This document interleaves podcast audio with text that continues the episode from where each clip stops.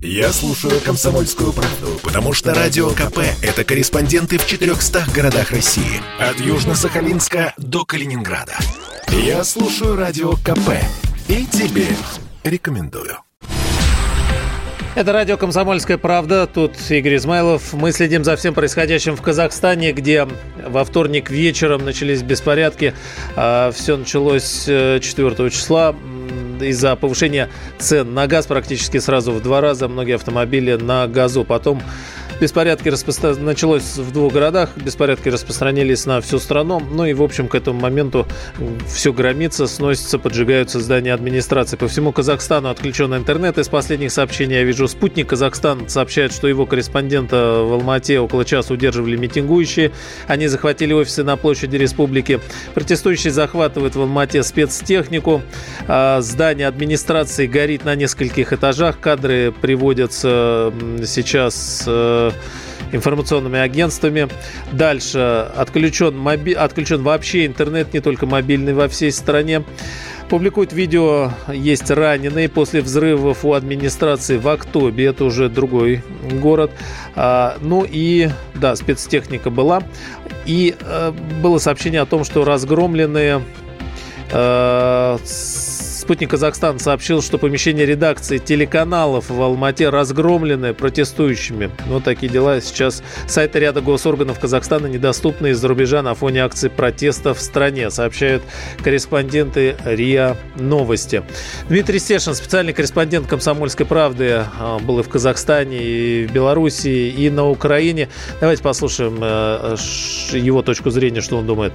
До вчерашнего дня Казахстан был самой стабильной и спокойной республикой среднеазиатского подбережья Казахстан был экономически успешной страной. Об этом можно судить не по статистике МРОТу или ВВП, а по минимальному потоку гастарбайтеров казахов. А в 2019 году их было всего 136 тысяч, а в пандемийный год 60 тысяч можно сравнить с миллионным потоком гастарбайтеров из Таджикистана, Киргизии, Узбекистана. Казахстан участвовал во всех э, экономических проектах, которые организовывала Россия на постсоветском пространстве и входит в ОДКБ. То есть, если ситуацию не удастся оккупировать смуту в Казахстане, России и странам Содружества договора, так или иначе как-то придется вмешиваться в происходящее. Все это напоминает известные всем лекала цветных революций на постсоветском пространстве и в других уголках планеты началось с минимального повода, но каким-то непостижимым образом локальный конфликт из-за зарплаты а на нефтедобывающих предприятиях и стоимости газа внезапно разбежался по всей стране.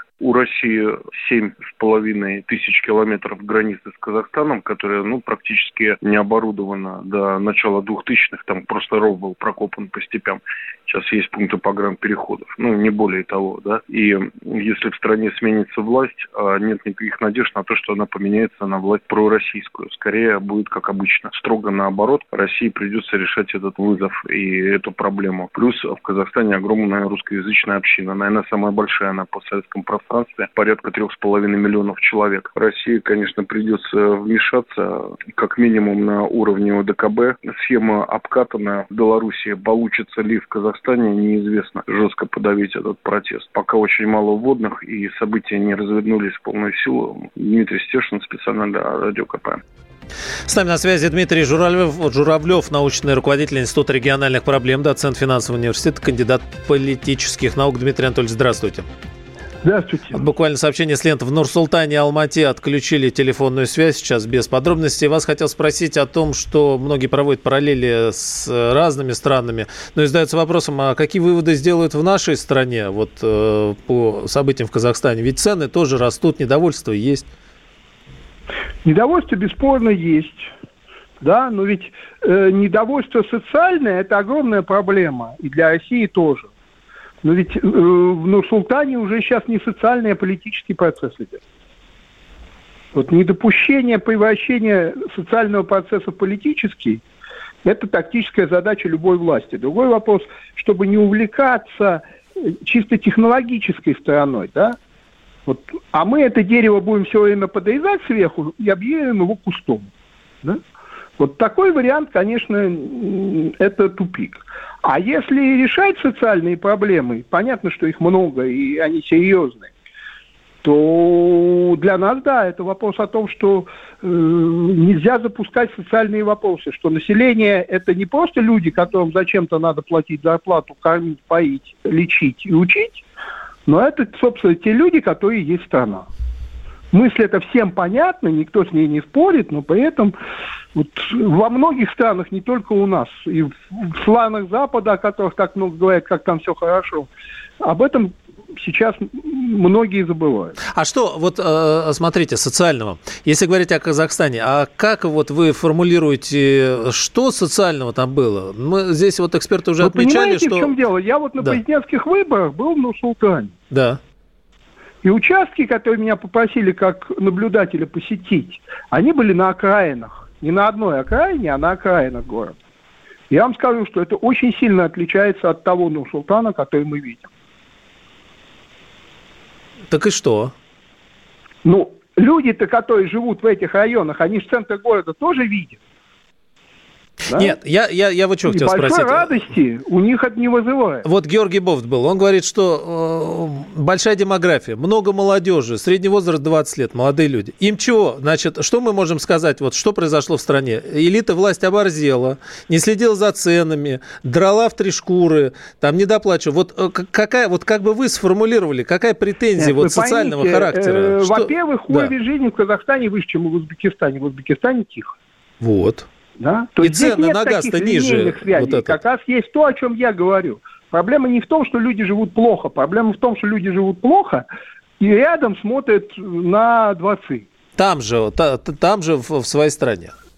За соседним углом. За соседним Где-то там же, да, вот далеко. Так. Там мы живем в далеком Аки, Акимате, э, у нас все плохо, а там вот где-то есть красивая Астана, да?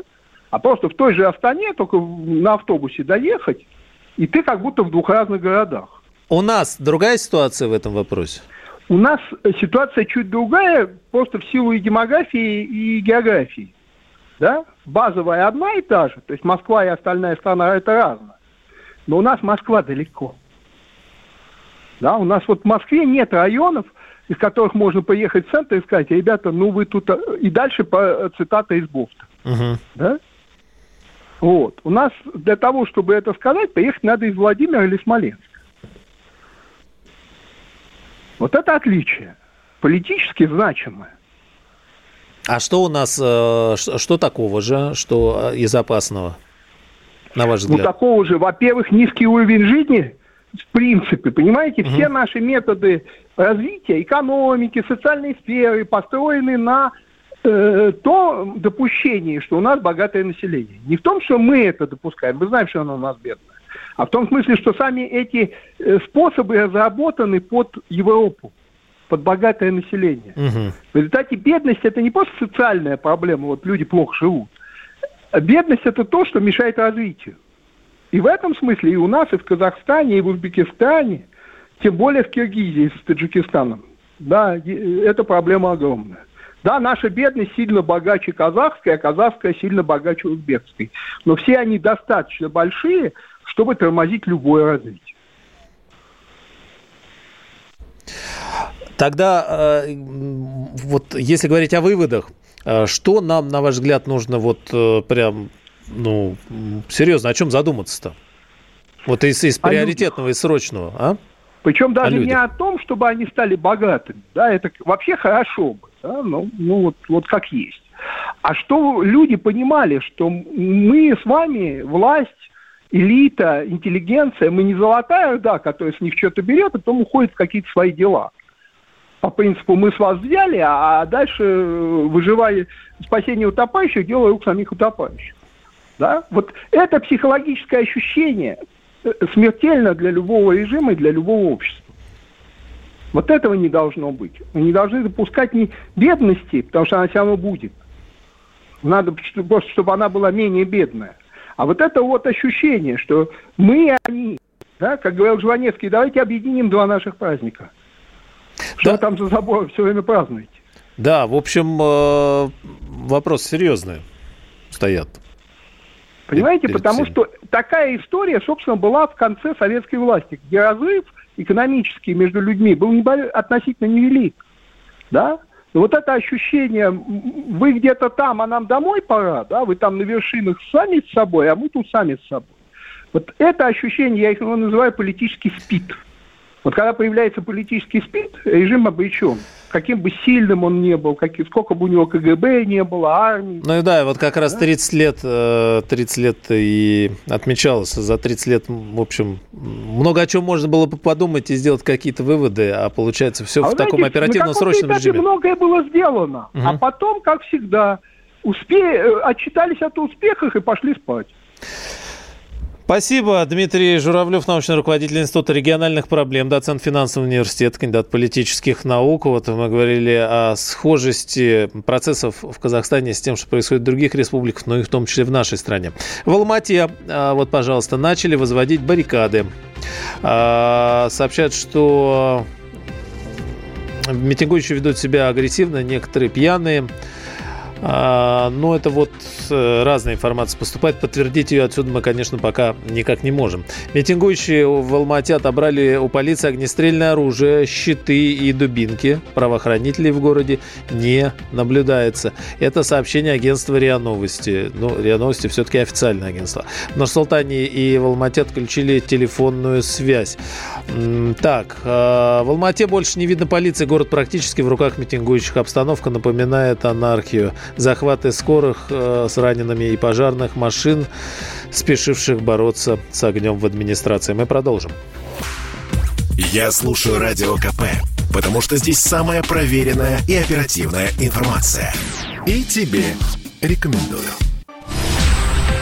Это радио «Комсомольская правда». События в Казахстане. Владимир Варсобин, политический обозреватель «Комсомольской правды». Сейчас в Алма-Ате, откуда, в общем, больше всего сообщений и валится последние часы. Владимир, здравствуйте еще раз. Да, добрый вечер. Пишут, э, все, полиция из города пропала, анархия и э, в черте что. Ну, э, до черти что еще пока не докатились, а вот э, э, город совершенно пустой, и, и здесь полное безвластие. Это редкое зрелище, здесь нет ни гаишников, ничего. И вот город замер, люди стараются не выходить на улицы. А, вот я вышел на улицу, теперь подумаю, не зря ли это я сделал. Вот. А, здесь все ну, быстро темнеет, и город очень быстро пустеет. Владимир, а на улице как вот э, сначала по кадрам видели прям плотно, народу, ну так глазами много, прям плотные толпы идут или рассосредоточено как-то? Вот как по, по э, можно ли сказать, что весь город на улице находится или город по домам не, в основном? Не, ну сейчас здесь уже вечер, по седьмой час вечера, разница по времени. Угу. И люди, и люди, в общем-то, в своей массе разошлись. Вот, там остался костяк на площади, да, в лучах э, горящей мэрии. А того немного, что подожгли, там не только мэрия горит, там горит и какие-то машины, э, видимо, попавшиеся под, под их э, руку. Вот. Ну, они вот остались там, есть такие здания административные, где они там будут, видимо, ночевать и ждать своей судьбы. Потому что, в общем-то, э, власти э, нужно что-то делать с этим. Они, наверное, по идее, должны вести войска и жестко все подавить. Но это только по идее, потому что то безволие и э, бесхребетность, которая э, позволила себе казахстанская власть, удивительно в нашем современном мире. Здесь вот я смотрю, э, как раз с последних сообщений, митингующие отобрали у силовиков оружие, дубинки и щиты. Значит, они вооружены теперь, получается. Начали строить баррикады. Да, тут, тут все щеголяют. Мало того, что они со щитами и в касках, ОМОНовских. Они же еще и броники. А, все ну, через одного в брониках ходят. То есть а, я представляю, как... Ну, оружия огнестрельного я не видел. Дубинки. Дубинки. А вот оружия нет. Ага. Да. Смотрите еще, захвачен корпункт телеканал «Мир-24», протестующие потребовали выхода в эфир. А здесь, возвращаясь тогда вот э, к вашим рассуждениям о том, что должна сделать власть, возникает вопрос, а они сами, вот они остаются на ночь, что захватили, а чего хотят, какие требования? То есть, если мы сравним с какие-то яркие, не, не значит, мы их одобряем, да, э, выступления там в других республиках на протяжении последних десятилетий, то часто слышалось, давай то, давай это. А здесь сейчас они что бродят по улице, с чем? Ну, то, что они просили буквально неделю назад, им уже дали. А, я напомню, что а, понижены цены на жиженый газ, но, правда, не во, всей, э, не во всем Казахстане, вот особо яростном районе, Октау. А, и отпущены были э, арестованные, э, и было сменено правительство. В общем-то, правительство делало все, чтобы их как-то умиротворить. Но вот Правительство в отставку, говорят, выборы будут парламентские. Да, но я вот допытывался у протестующих, чего вам еще надо? Да. но они камуфлируют все-таки главную идею э, значит, Восточной революции. Это когда тебе уступают, надо догнать и добить. Э, к сожалению, сейчас это, не знаю, к сожалению, к счастью, я совершенно в этом смысле отстранен. Э, но это происходит. Э, что они хотят? Они хотят э, молодое правительство – вот именно хотят, чтобы сменилась вся элита. На кого? Они хотят, чтобы ушли Назарбаевские. И сам Назарбаев ушел с арены. Вот. Вообще они очень злы, конечно, на вот эту застоявшуюся власть. И, кстати, вот через одного мне все время кивают на Россию. Мол, у вас то же самое. Ну, у нас все-таки не корчуют э, частные светофоры, не разбирают булыжники и мостовые. Ну, вот они таким образом хотят э, побороть вот это застой, который они здесь чувствуют. Здесь они считают, что э, э, те, кто уже 30 лет у власти, они разобрали все э, активы страны, все, э, все хорошие, все, все, драго, все драгоценные э, активы себе, людям ничего не оставили, отсюда бедность, отсюда перспективность и так далее. Нет такое ощущение, что все любые революционеры, они э, слабо понимают, что они хотят построить, но вот против чего они идут, один знает точно. То есть главное снести э, то, что есть, ну, в плане там э, власти. Ну, или всегда, то... ну, на то не революционеры, это этап демонтажа, да. А, какие, на ваш взгляд, как у политического обозревателя, вопрос-то перспективы это? Потому что когда нет ясно сформулированных четких э, целей, ну, пока эпизодические силы, они что-то что выиграли. Но также легко их будет силы, ну, условно легко с точки зрения, если захотеть, да, э, по идее, порядок навести можно. Или нельзя будет? А, уже нет, сейчас? По идее, по, по идее все можно, но если тут такая проблема, если они сейчас здесь, э, как это обычно бывало, э, а были такие э, бунты, которые подавляли жестко, в Казахстане, даже десятками убитых исчислялись. Но вот сейчас, мне кажется, это рискованное время, потому что если они сейчас подавят жестоко алматинский вариант, опять пойдет вот эта история по всей, по всему Казахстану. Они замерили, по большому счету, большинство регионов. Большинство регионов сейчас не, не сильно э, бунтуют. А вот алматинцев они почему-то как-то упустили из виду. И, кстати, когда я помню, я прилетал сюда, один очень э, еще в самолете алматинец э, сказал, что э, это не старая э, столица, это будущая новая столица. Тут же еще есть э, вражда между старой столицей Алмата и вот э, бывшая Астана, это Нур-Султан, которая стала вдруг новой. Вот. И, возможно, э, алматинцы еще и хотят вернуть себе столичные регалии. Владимир, сейчас еще есть вопрос о лидерах протеста, но вот что происходит э, у мэрии, администрации Алматы, вот там, где подожгли два этажа, горит, судя по кадрам, там Она оцепили что-то, Она горит. Не-не-не, они не... Нет, смотрите, самое интересное, что они могли сделать, в принципе. А если бы были, ну, скажем, более организованные людьми, они бы пришли в мэрию и организовали собственное правительство ну, поставили бы своего мэра, ну, хотя бы как, там, как в Венесуэле был же такой а, второй президент. А, и какую-то программу конструктивную. Но вместо этого они просто подожгли а, мэрию и ушли оттуда. И теперь любуются, как она горит. А, то есть там вот. ни, ни, ни оцепление и ни бунтующих подожгли и ушли, там да? нет, власти нету. Нету власти в Алмате. Нету. Ни одного силовика вы на улицах не видите. Как вообще э, дело не дошло пока до погромов и грабежей, вот это удивительно. Нет, были, были а... сообщения о том, что разгромлены там сотни магазинов, витрин, что-то в этом духе. Не-не-не, давайте так, давайте так. Сотни магазинов здесь не разгромлены. Я все-таки здесь хожу, смотрю, и если были бы сотни, я бы хотя бы один увидел. А, возможно, где-то что-то происходит. Э, Алмата все-таки большая. Но вот прям что-то такого дебоша. Я просто э, шел с ними, хотя дело опять-таки небезопасное по проспекту, и они все-таки не трогали витрины, не заходили в магазины. Э, и, кстати говоря, организаторы, они там есть, в общем-то следят за тем, чтобы они особо там не, не бесчинствовали. Но насколько хватит терпения революционеров, и что будет завтра, послезавтра, я даже вот, прям не, не могу ничего предсказать. Ну, ну да. А, кстати, вот э, а средний, прям молодежь, да, лет 20 в основном? Абсолютно все очень э, одинаковое, то есть никаких женщин, женщин очень мало. Молодые люди лет э, вот 18-30, вот, вот этот диапазон, ага. 35, да. Пожилых практически нет. Ну, есть, но это редко, ну, скажем, небольшая часть. Это, а... в общем, бойцы, их достаточно много. На ваш взгляд, почему нет э, лидера какого-то этого протеста? Нет какой-то там сцены, от, ну, да, да ладно, бог с ним сцена, откуда какой-то сплуш, который что-нибудь бы транслировал, стоял бы там, э, как-то на себе очки политические и пытался это оседлать, возглавить? Я спрашивал их об этом, но они говорят, что у нас был свой Навальный, и сейчас он за границей. У него ума не, не возвращаться. А власти как думают, и наши, кстати, так думают, что вот если лишить э, лидеров э, на, народный протест, то это будет хорошо для себя, а, а для них плохо.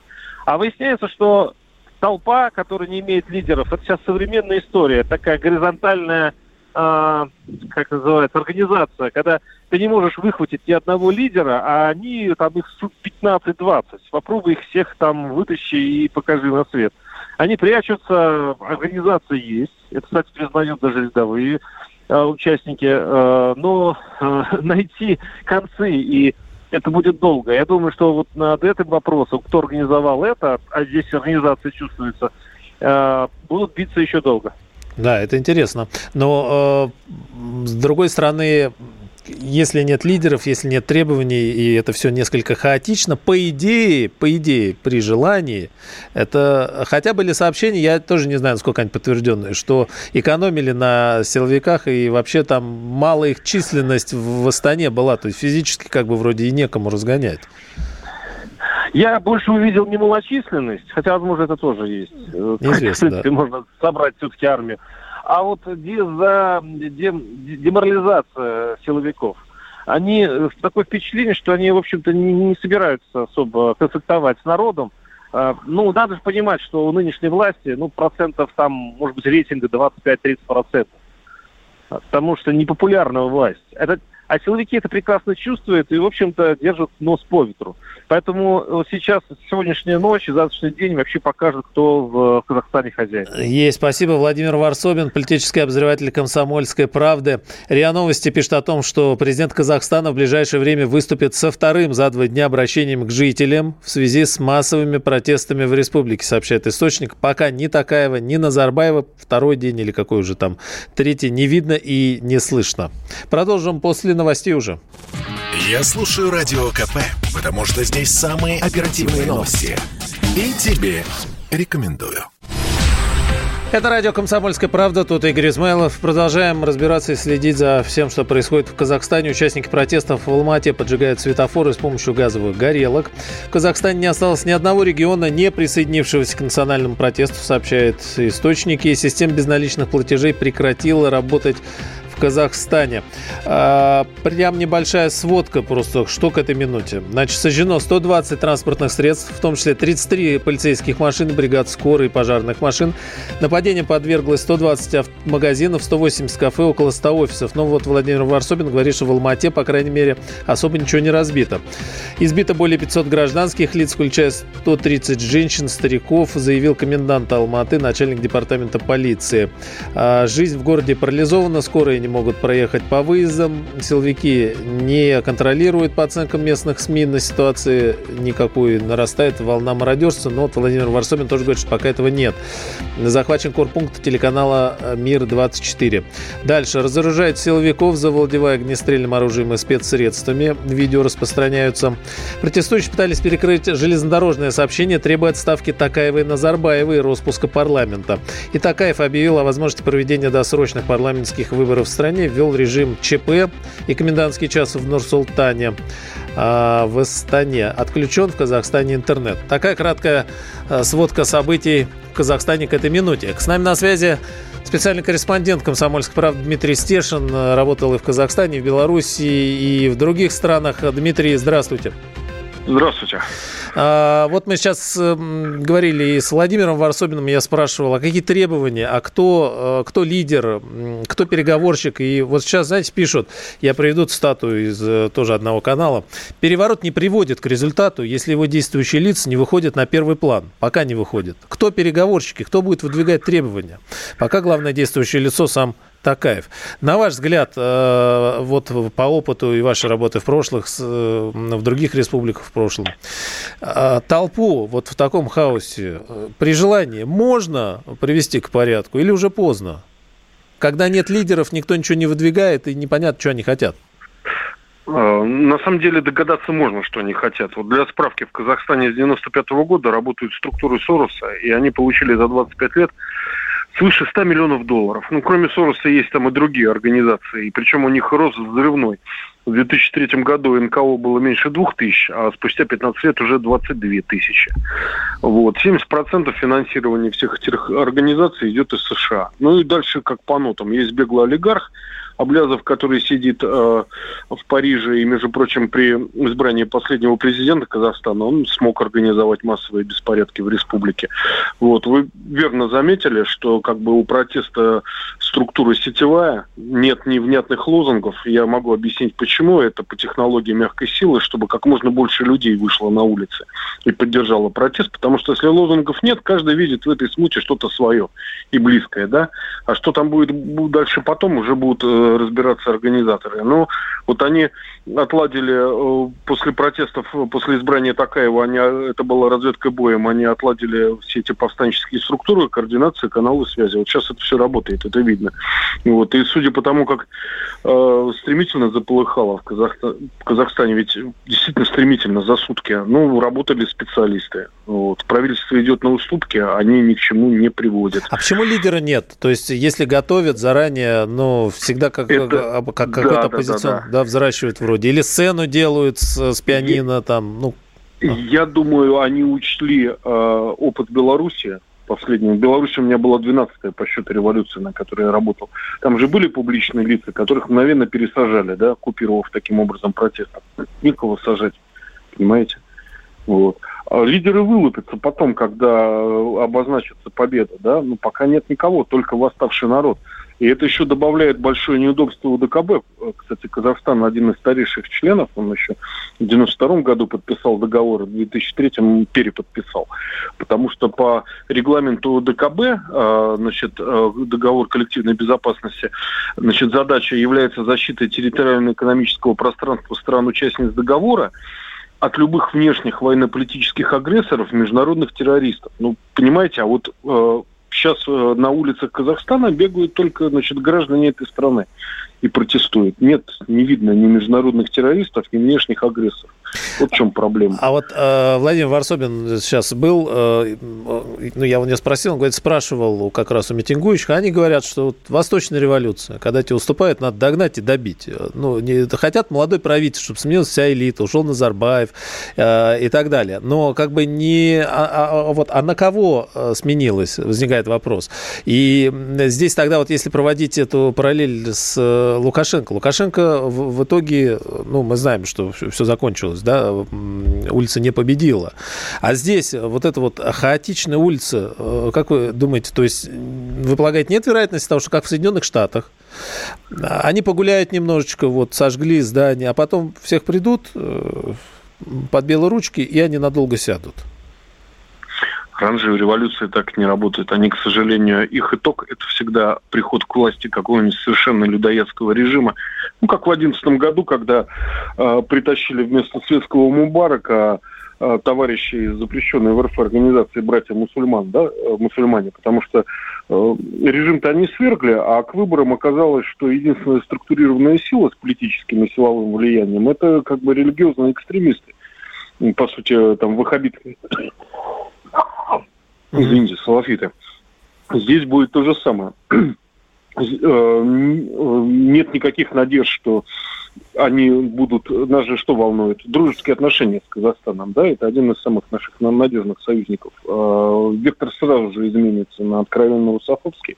Еще мне то, что мне нравится, что там 3,5 миллиона наших соотечественников, вот, россиян, которых целенаправленно поддавливают светские власти Казахстана уже, не знаю, лет 20, наверное.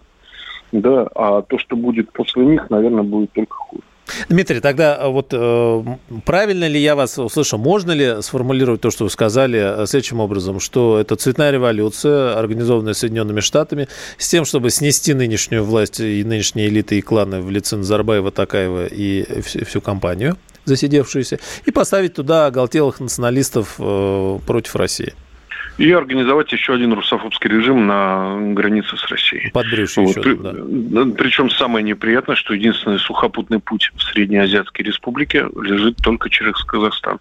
Если этот путь будет перекрыт, никакие Ага. Э, никакие режимы в Средней Азии, в, в Таджикистане, Узбекистане и Киргизии не выдержат миллионов а, мужчин, которые ездят на заработки в Россию, перестали ездить да, с голодными семьями. То есть по посыпется все. Как вы тогда трактуете сообщения, которые, ну, вы их тоже видите сейчас, э, о том, что Турция может быть заинтересована, это и Большой Туран, и против Китая, о том, что Такаев много лет служил э, в посольстве еще тогда СССР в Китае, и, в общем, наверное, очевидно, тоже какие-то какие связи с ними оставил. О том, что это, это Великобритания в преддверии переговоров России с Соединенными Штатами и НАТО, о которых сейчас, может быть, все подзабыли, но они же очень остро стоят на повестке в конце прошлого прошлого года начали работать по, этому, по этим документам? Я сейчас, у меня буквально через полчаса, наверное, на сайте выйдет аналитический материал, да, вот я просто его процитирую. Как все страны, оказавшиеся в центре торговых цивилизационных путей, Казахстан получил проблему от своей открытости и многовекторности, да, он пытался э, э, дружить со всеми и в итоге получил э, просто клубок интересантов, которые вот глубоко сидят в этой стране. Там же кроме Турции, ну Турция, да, допустим, это аватар интересов США, э, там есть еще Китай со своими интересами, да. например, да, вот. Есть э, среднеазиатские элиты и при, приграничные вопросы ну, я вот, например, считаю, что поскольку это все происходит по лекалам оранжевой революции, пока вот в этой смуте главные интересанты – это ну, условный Запад. Это нам такой подарок к переговорам. К переговорам все-таки, да. да. Специальный корреспондент «Комсомольской правды» Дмитрий Стешин говорит о том, что это цветная революция, и, в общем, Соединенные Штаты пока вот делают то, что делают. Давайте послушаем политолога, президента Центра политических коммуникаций Дмитрия Абзалова произойдут политические определенные изменения, то есть э, Кабмин уже ушел, новое э, руководство приняло достаточно оперативные решения. До этого времени будет э, введен жесткие некоторые ограничения, соответственно, в крупных городах. Казахстан будет пытаться как бы работать так же, как работало ряд других стран в этой ситуации. То есть, со, с одной стороны, соответственно, политически изолировать как бы наиболее активных игроков, с другой стороны, пытаться договариваться с умеренной частью. С учетом того, что фактически требования, э, изначальные требования были все учтены, включая, кстати говоря, политическое требование, связанное с э, распуском кабинета министров. Понятно, что задача стоит в том, чтобы ситуацию стабилизировать. В ближайшие несколько дней могут быть какие-то определенные обострения, но в случае оперативной реакции и серьезной внешней поддержки без активных внешнеполитических действий, опять же, соответственно, ситуация, скорее всего, стабилизируется. Из последних сообщений с информационных лент по проспекту Назарбаева в Алмате громят магазины косметики, сообщают очевидцы. Мы перепроверим у Владимира Варсобина, который тоже сейчас работает в Алмате. Митинги проходят по всему Казахстану. Народ хочет перемену стали от нищеты. Так митингующие объясняют, почему вышли на улицу. Цитата их приводит. Приостановили вещание телеканала НТК, Первый канал Евразии КТК, принадлежащий фонду Назарбаева. Офис телекомпании «Мир» разгромлен. Все регионы Казахстана присоединились к протесту. Сейчас э, вся страна протестует. Митинги проходят по всему Казахстану в Семипалатинске, теперь называется в Семье. Вот, э, некоторые переименования там известные произошли. Что еще? Китайские власти верят в нормализацию ситуации в Казахстане и поддерживают меры казахстанской страны по защите общественной безопасности. Меры безопасности посольства Казахстана в Москве усилены, сообщает РИА Новости в эти минуты. А, и председатель ОБСЕ о ситуации в Казахстане говорит, что насилие – это неправильный повод решения текущих проблем. Продолжим через несколько мгновений. Я слушаю Радио КП, потому что здесь самые осведомленные эксперты. И тебе рекомендую. Я, я... Это радио «Комсомольская правда». Тут Игорь Измайлов. Продолжаем следить за всем, что происходит сейчас э, в Казахстане. К нам присоединяется экономический обозреватель «Комсомольской правды» Евгений Беляков здесь в студии. Евгений, приветствую. Да, добрый день. Ну, во-первых, э, экономика Казахстана э, вообще выдержит ли все происходящее, потому что и громить начали, рабочий день начался, и уже понятно, что в ближайшее время никто ничего там работать не будет, забастовки и так далее. Ну и сама история, может быть, начнем с газа, да, резко подскочил как так вышло? Да, на самом деле, действительно, э, ну вот анализируя сейчас уже постфактум, да, что произошло, ну, давайте скажу, что произошло, да, э, если кто-то только что подключился к эфиру и, э, может быть, не знает основных деталей, с чего, собственно, начался конфликт в Казахстане, а, там резко выросла цена на сжиженный газ. Ну, то есть вот машины, которые заправляются, на газу ездят, ездят да. на, на газу, да.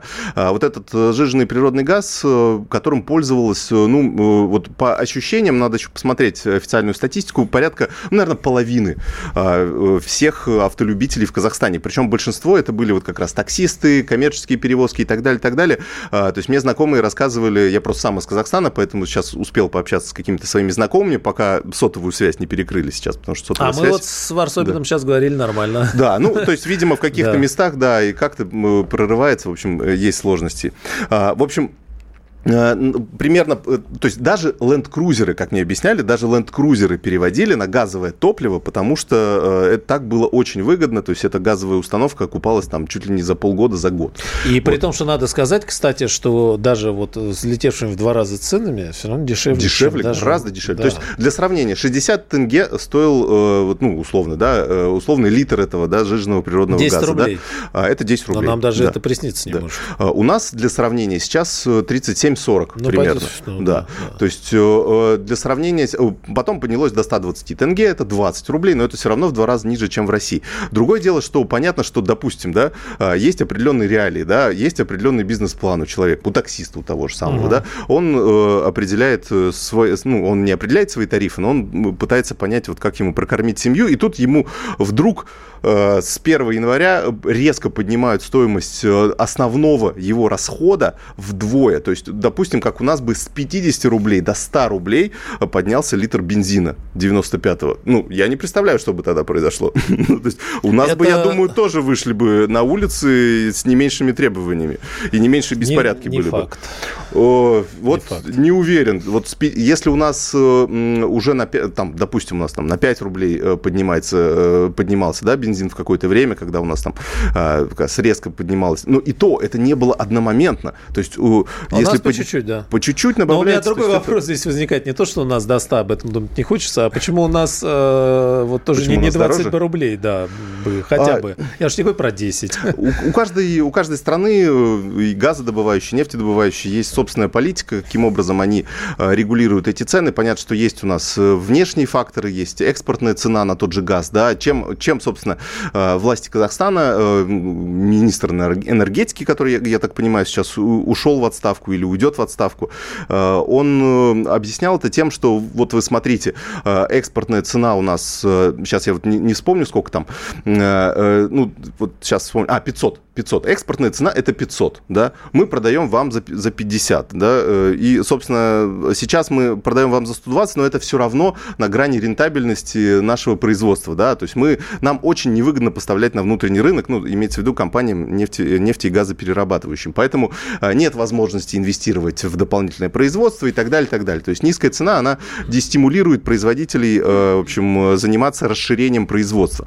Но раз вы устанавливали эти цены раньше, да, Вы же должны были придумать некое перекрестное субсидирование, то есть за счет чего компенсировать этим производителям ну, эти убытки, да, которые они несут на внутреннем рынке. Как их стимулировать все-таки э, заниматься расширением производства. Это уже вопрос к, собственно, исполнительной власти, да, каким образом вот эти э, сдержки противовеса. Ну, да, смысл в том, что они решили не париться, а просто отпустить цены и да. рынок отрегулировать. Абсолютно непродуманное политическое решение, потому что по, на очень э, болезненном э, топливном рынке э, вот для Казахстана. Евгений, а кроме газа, э, вот вы говорите, у вас там одноклассники и друзья, в целом социально-экономическая обстановка. Э, Георгий Бофт у нас был на связи, говорит, что демография там очень большая, и молодежи много. Вообще страна молодая, средний возраст 20 лет, и молодежь, да, понятно, да. нужна работа. И Но это традиция. Вначале вот одни из требований, я читал во вторник вечером еще были о том, что требовали снижения э, ипотеки в банках, которые принадлежат клану, практически все банки принадлежат клану Назарбаев. Меня тогда удивило, значит, зачем требовать снижения цены на газ и там ипотеки-то, она требует вроде там, ну не знаю, национализации банков и так далее. Ну, вроде молодежь такая, да, там заряжена. А требования как, вот, ну, чуть пониже ставочку, чуть пониже, значит... Что меня э, удивило, э, я вот сейчас тоже слышал несколько сообщений, как раз несколько, ну, э, есть и сообщения, э, и в телеграм-каналах есть видео, когда вот выступают те, кто на митингах, да, приходит, кто вот там у них есть, соответственно, рупоры, uh-huh. да, есть какие-то вот условно лидеры, да, этой оппозиции, причем такие явно не политические, а просто, ну, в Казахстане есть, э, как скажем, э, такой институт, э, все-таки традиционная достаточно страна, э, и в Казахстане есть институт, вот, ну, так, условно назову этих старейшин, да, то есть они старше, люди старшего возраста, заслужившие какое-то уважение у, у своих там друзей, родственников, коллег и так далее, они все-таки вот имеют очень хороший вес, и, собственно, вот они берут этот микрофон, и мне, я услышал очень здравые речи, то есть там не было вот этого, да, всех в отставку и так далее, так далее. Там они говорят, послушайте нас, мы хотим детскую площадку, мы вам писали сколько, что мы хотим детскую площадку, вы нам не строите, ну и так далее. То есть они выставляют, на самом деле, очень грамотные, эм, простые экономические, ну не то чтобы требования, просьбы. Нет, там много было, да. снизьте пенсионный возраст, там да, вот эти ставки да. в банках и так далее, и так далее. То есть, то есть вполне разумные вещи, то есть там не было такого шапка закидательского, что давайте мы все отменим, да, и э, начнем жить э, заново с чистого листа. Нет, там поначалу были, э, как я слышал, по крайней мере, э, вполне себе понятные требования и вполне себе, ну, те требования, на которые власть вполне может пойти. И она уже пошла на это, да, она уже сказала, ну, видимо, поздно, о том, что теперь ведут госрегулирование цен на продукты, госрегулирование Значит, цен можно на... было. Наверное, можно было, но это, опять же, э, вот как, вот что меня поражает, опять же, в, в новой казахстанской власти или старой казахстанской власти, да, очень, очень сейчас сложно понять, э, э кто там на самом деле, э, в том, что очень непродуманные решения. Их бросает из одной стороны в другую, и это было заметно еще по пандемии. То есть э, либо сначала резко все закрывали, либо потом сначала резко все открывали, потом опять резко все закрывали. То есть не было такой последовательной э, э, политики в, в рамках пандемии. И это тоже, кстати, стало одним из э, поводов к тому, что народ уже за последние два года просто истощен морально и психологически, потому что он уже ну, не видит э, света в конце туннеля. То есть у него нет э, понятия, что будет дальше, что власть их защищает и так далее, и пытается сделать как лучше. Поэтому ну, сложно. Тут очень многогранная тема, но я думаю, что у нас как раз еще будет время все это разобрать нюансы. Да, это следим мы еще будем по, по, по всем вопросам пройдемся, но ведь Казахстан, э, и много сейчас об этом говорят, если брать постсоветское пространство, ну уж точно не хуже других-то жил. А вот. При этом отмечаешь там, что ну вот Киргизия, да, там постоянно что-то происходит, Узбекистан периодически, но и то, в общем... Э... В Казахстане вот по, э, опять же, у нас есть эм, э, некие макроэкономические показатели, как и в России, они очень хорошие, да, то есть э, есть большие экспортные доходы, есть определенный кубышка э, резервный фонд, а, есть э, столица э, Нур-Султан, да, теперь был, была Астана, теперь столица Нур-Султан, тоже угу. там небоскреб на небоскребе, да, то есть там такой Дубай практически. А, но при этом большая часть населения все-таки живет не очень хорошо. Вот как мне один из знакомых сказал, что ну, у нас делится так, у нас есть богатые, есть чиновники, и есть 99% нищего населения. Вот как я понимаю, неравенство очень большое в Казахстане. Это говорят как раз цифры статистики по средним зарплатам. То есть номинально они, а, средняя зарплата составляет 370 тысяч тенге. Это, ну, если так переводить на рубли, это а, где-то ну, в районе 50, в районе 50-60 тысяч рублей. То есть тоже уровень примерно российский, да, если смотреть последние росстатовские данные. А, но при этом реальная зарплата в районе 100-120 тысяч тенге, это в районе 20 тысяч рублей. А, то есть не так хорошо, как могут, может показаться, если мы будем смотреть на такие общие экономические цифры. При этом в Казахстане огромные действительно залежи полезных ископаемых, которые резко подорожали в цене в последний год, и действительно доходы у бюджета очень большие, но они вот не перераспределяются. Ну, то есть очень неэффективная экономическая политика в последние годы проводилась, и она, а, конечно, ну, в общем, подкосила очень сильно страну и в том числе настроение э, народа. С этим Отдельно, конечно, надо разбираться, может быть, и сравнения какие-то проводить. А на секунду отключимся на информационные ленты. В казахстанском Балхаше металлургические заводы остановили а, производство металлургии, присоединились к протестам. А, дальше. Такаев выступает с вторым с начала протестов обращением к народу. Вот сейчас я вижу сообщение. Не очень понятно, где он выступает, потому что были э, сведения о том, что все телеканалы отключили. И где, где что транслируется, не видно. Так, а, вот, по-моему, некоторые подробности. Что, да, Такаев говорит, цитата, «Что бы ни было, я буду находиться в столице», говорит Такаев. Но столица теперь а, уже многие шутят о том, что, может быть, э, Алмати вернут. Ну, э, Такаева, честно скажу, то есть э, Такаева ну, большинство все-таки населения Казахстана не воспринимает как легитимного президента. То есть все считают, ну, большая часть, с кем я не разговаривал, все считают его все-таки, ну, так сказать, преемником, но все решения э, принимает Назарбаев. Назарбаев. То есть вот это общее, общее мнение такое, ну, большинства. большинства Еще, смотрите, так, Такаев в обращении к нации. С сегодняшнего дня председатель Совета Безопасности намерен действовать жестко.